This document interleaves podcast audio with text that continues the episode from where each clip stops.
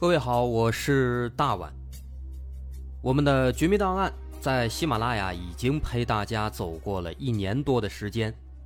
1年多的时间，我们更新了100多期节目。在这100多期的内容里，我们讲述了各种各样的怪奇事件。那在今后呢，我们也想尝试去做更多的其他类型的内容，比如一些自然怪象，比如有一些名人的黑幕，或者说是黑帮的发迹史，亦或是各种悬疑大案，以及更多的其他题材的探索。针对这些内容，目前我们也已经有了一个大概的规划，我们将会把这些内容做一个大概的整合，放在之后我们即将推出的一个新的专辑当中。这个专辑的名字暂定叫做《绝密档案深夜调查局200家尘封的未解之谜》当中。需要说的是，这个新专辑我们决定在喜马拉雅作为会员节目进行独家播出，总计有200多集的内容。专辑上线时间将会在不久之后的9月9号，大家届时可以在喜马拉雅搜索关键词《绝密档案深夜调查局》，就能够找到这部新的专辑了。在上线前的这段时间当中，也欢迎大家添加我们喜马拉雅工作人员的微信 XMLY0330， 也就是喜马拉雅4个字的拼音的首字母加0330 XMLY0330。 添加微信之后，工作人员将会把大家拉进喜马拉雅官方的粉丝群，届时将会有不少福利活动，送喜点、送签名书等等其他惊喜在等着大家。需要特别说明的是，新专辑将会是喜马拉雅的会员专辑，也就是说，如果您是喜马拉雅的会员，就可以免费收听本专辑。目前喜马拉雅的会员价格为每个月6块钱，6块钱就可以听到我们的200多集故事，也是很划算了。希望大家能够多多理解，多多捧场。9月9号我们不见不散。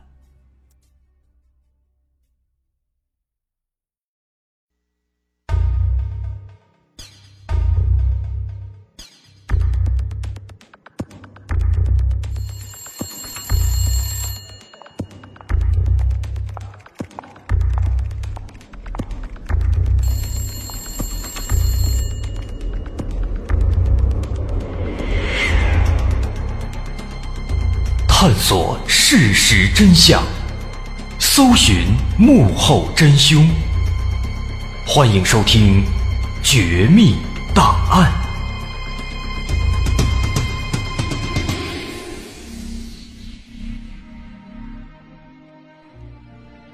还原事实，探索真相，欢迎关注今天的《绝密档案》，我是大碗。今天咱们要说的这个故事发生在1974年的一个温暖的秋天。这一天对于12岁的美国小女孩简来说是一个令人开心的日子，因为按照原计划，今天她要和热心的邻居罗伯特叔叔一起外出骑马。但是在这天早晨，当她醒来的时候，却发现自己的胳膊和腿被绑在了一张床上。他吓坏了，惊恐地四处打量，发现这并不是在自己家里，而是一个陌生的房间。不过还没等他仔细观察，就突然一阵头昏脑胀，昏睡过去了。在接下来的几天当中，他始终都是这个状态，一会儿清醒，一会儿昏迷。他非常害怕，但是又不知道自己在哪儿，也不知道自己为什么会变成现在这样。更加奇怪的是，有时候醒来以后，他发现自己是被绑住的，但是有时候又是被松开的。这说明有人在他睡着的时候来过，但更可怕的是，他完全不知道对方是谁。在短暂的醒来的时间当中，他会竭尽全力地观察周围的环境。他发现这是一个很小的房间，房门就在对面，但是被锁住了。窗户也非常小，但是他发现窗户外的风景在不断的倒退，这让他意识到自己现在是在一辆行驶的房车上。但是具体在什么位置什么地方。他观察窗外，窗外的景色千篇一律，都是沙漠和仙人掌之类的植物，他根本无法判断。直到后来，在又一次醒来之后，他发现枕头旁边多了一个小对讲机。不久之后，对讲机里传来了一个男性的声音。紧接着，这个声音告诉了他一件匪夷所思的事情。这个男生说，他们是来自一个即将毁灭的星球的外星人，他们从简出生开始就一直在监视他，而之所以监视他，因为简是那个被选中的孩子，用来拯救他们的星球的孩子。这些外星人给简取了一个代号，叫做女性伴侣。仅仅12岁的简听的是迷迷糊糊，半信半疑。之后对讲机里又说，当简遇到一个男性伴侣的时候，他们会给出进一步的指示。说完之后，对讲机没有声音了，而简又一次昏昏欲睡了。就这样，这辆房车开了大约3天的时间，简也睡了3天，然后他就被车外嘈杂的声音惊醒了。此时车已经不动了，他发现自己身上的铁链也已经被解开，然后对讲机里又一次传出了那个男声。这个声音让他打开门，去到车的外面。于是这个充满恐惧的小女孩打开门，来到了房间外面。但是刚一抬头，她就发现了一个非常可怕的场景。在她眼前有一个沙发，一名男子满脸是血，双眼紧闭，瘫倒在沙发上。而这名男子正是3天之前要带他外出骑马的罗伯特叔叔。这位叔叔全名叫做罗伯特·贝赫托德，他是简的父母最好的朋友和邻居，也是简很喜欢的邻居叔叔。看到眼前的场景，简不知所措，非常害怕，他大喊着叫醒了罗伯特。而罗伯特醒来之后，似乎对眼下的情况也感到十分的困惑和茫然。他表示自己记不清之前发生了什么，不知道自己是如何来到这个地方的。但还没等他们反应过来，房车前面的对讲机里又传出了声音，还是那个外星人的声音。这个外星人告诉简，告诉罗伯特，说罗伯特正是那个男性伴侣，而这个男性伴侣的任务是需要让12岁的简怀孕，如此一来，他们的孩子才能顺利出生，而他们的孩子会拯救外星人的星球，所以不管有多困难，他们都必须要完成这个任务。听了这番话，简和罗伯特非常震惊，他们当场表示拒绝，毕竟简太小了，刚刚12岁。但是没想到，对讲机里的外星人说，如果他们不这样做，那么简和他的父母就会被杀害，而简的妹妹凯伦和苏珊会相继失明，之后他们也会遭到绑架，取代简成为新的女性伴侣。这番话让简的大脑一片空白，他唯一想到的就是要保护自己的家人。所以说，在思考一番之后，简最终妥协了。那么随之而来的就是持续了1个月之久的罗伯特对简的强奸和性虐待。但年幼单纯的简所不知道的是，这整起奇怪的事件其实都只是罗伯特给这个年轻女孩洗脑，以此达到性侵并虐待她的目的的一个复杂的诡计。他事先录制好了语音信息，假装是外星人，在对讲机里播放，再把简困进房车，把对讲机里面外星人的故事灌输给年幼的简，让他和自己发生性关系，这些全部都是他一手安排的。那这到底是怎么回事呢？其实这起事件事情的真相远远比我们现在听到的，比我们想象到的还要离奇和变态。而它的开端要从几个月之前开始说起。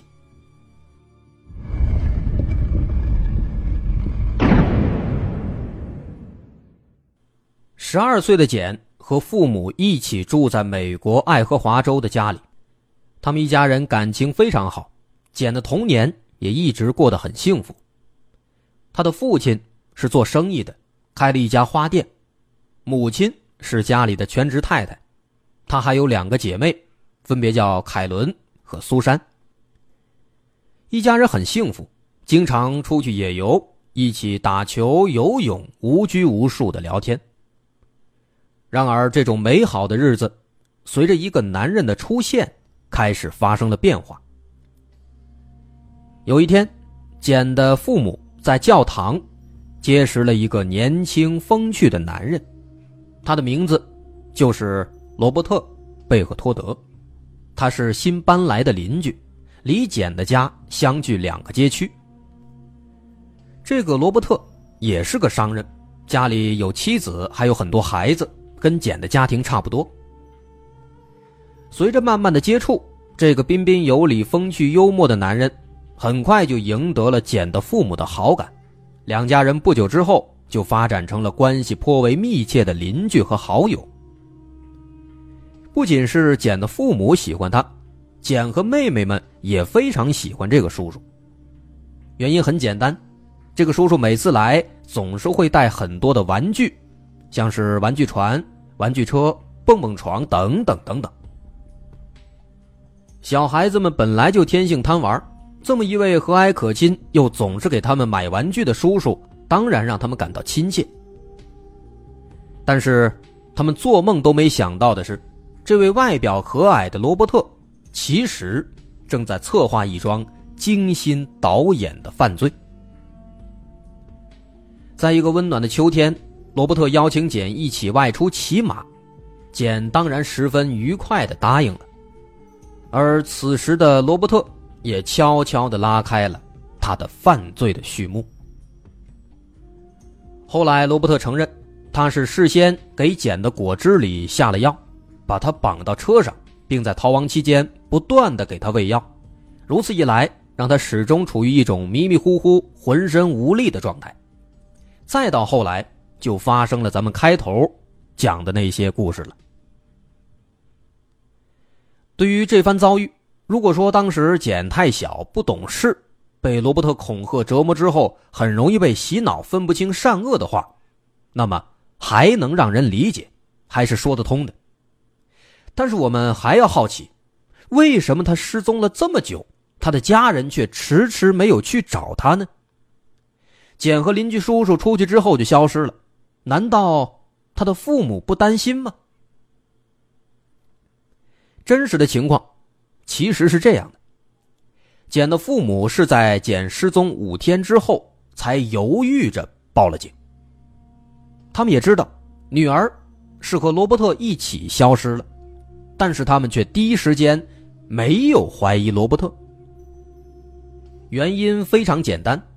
在他们的心里，罗伯特是一个绝对的好人，怎么可能做出伤害他们的女儿的事情呢？说不定这次女儿和他出去，可能是在路上出了什么意外，才导致音信全无的。但是这个理由我们看起来似乎还不太充分，因为除此之外还有更加令人震惊的原因。原来在女儿被绑架之前，简的父母都各自和罗伯特之间持有奸情，而他们互相之间又都不知道，所以他们自始至终都没有怀疑，也没敢怀疑过罗伯特。换句话说，罗伯特在绑架简之前已经分别和简的父母发展出了婚外情。而罗伯特他除了是一个双性恋之外，更是一个恋童癖。其实罗伯特他最开始是看上了简，但是为了得到简，他开始色诱简的母亲和父亲，和他们都发生了性关系，一方面带着简的父亲享受同性之间的快乐关系，另一方面疯狂地追求这个生活空虚无聊的家庭主妇简的母亲。至于说罗伯特为什么想到了用这个办法，后来他交代说他其实也是在一次偶然的机会才得知简的父亲是一个双性恋，那么这对罗伯特来说可以说是一个绝佳的机会了。于是他凭借着自身的魅力开始勾引简的父亲，简的父亲甚至亲口跟罗伯特吐露心声，他说：我受不了我的老婆了，我想找个男人做爱。所以自此之后，这两个男人多次外出私会，甚至曾经在他们家的车库里面互相帮助对方做那些不可描述的事情。而另一边搞定了简的父亲，罗伯特又对简的母亲展开了疯狂的攻势。简的母亲每天操持家务，本来就已经很寂寞很无聊了，所以说在罗伯特的轮番攻势之下，简的母亲也沉沦了，双方经常趁着丈夫不在的时候偷偷的发生性关系。但这对父母所不知道的是，罗伯特所做的这一切都是为了能够接近他们的女儿12岁的简。当罗伯特相信自己已经成功的诱惑了简的父母之后，他开始找机会偷偷来到他们家里，跟简同床睡在一起，并且告诉简这是他们之间的小游戏小秘密，没有必要告诉其他人。直到后来他在确定得到了这对父母的更多的偏爱和袒护之后，他才放心大胆地找了一个理由把简给诱拐了。而简的父母正是因为他们心里有鬼，底气不足，所以在女儿失踪之后都没有提出对罗伯特的怀疑。但是当他们终于按耐不住开始报警的时候，其实简已经被罗伯特带到了墨西哥了。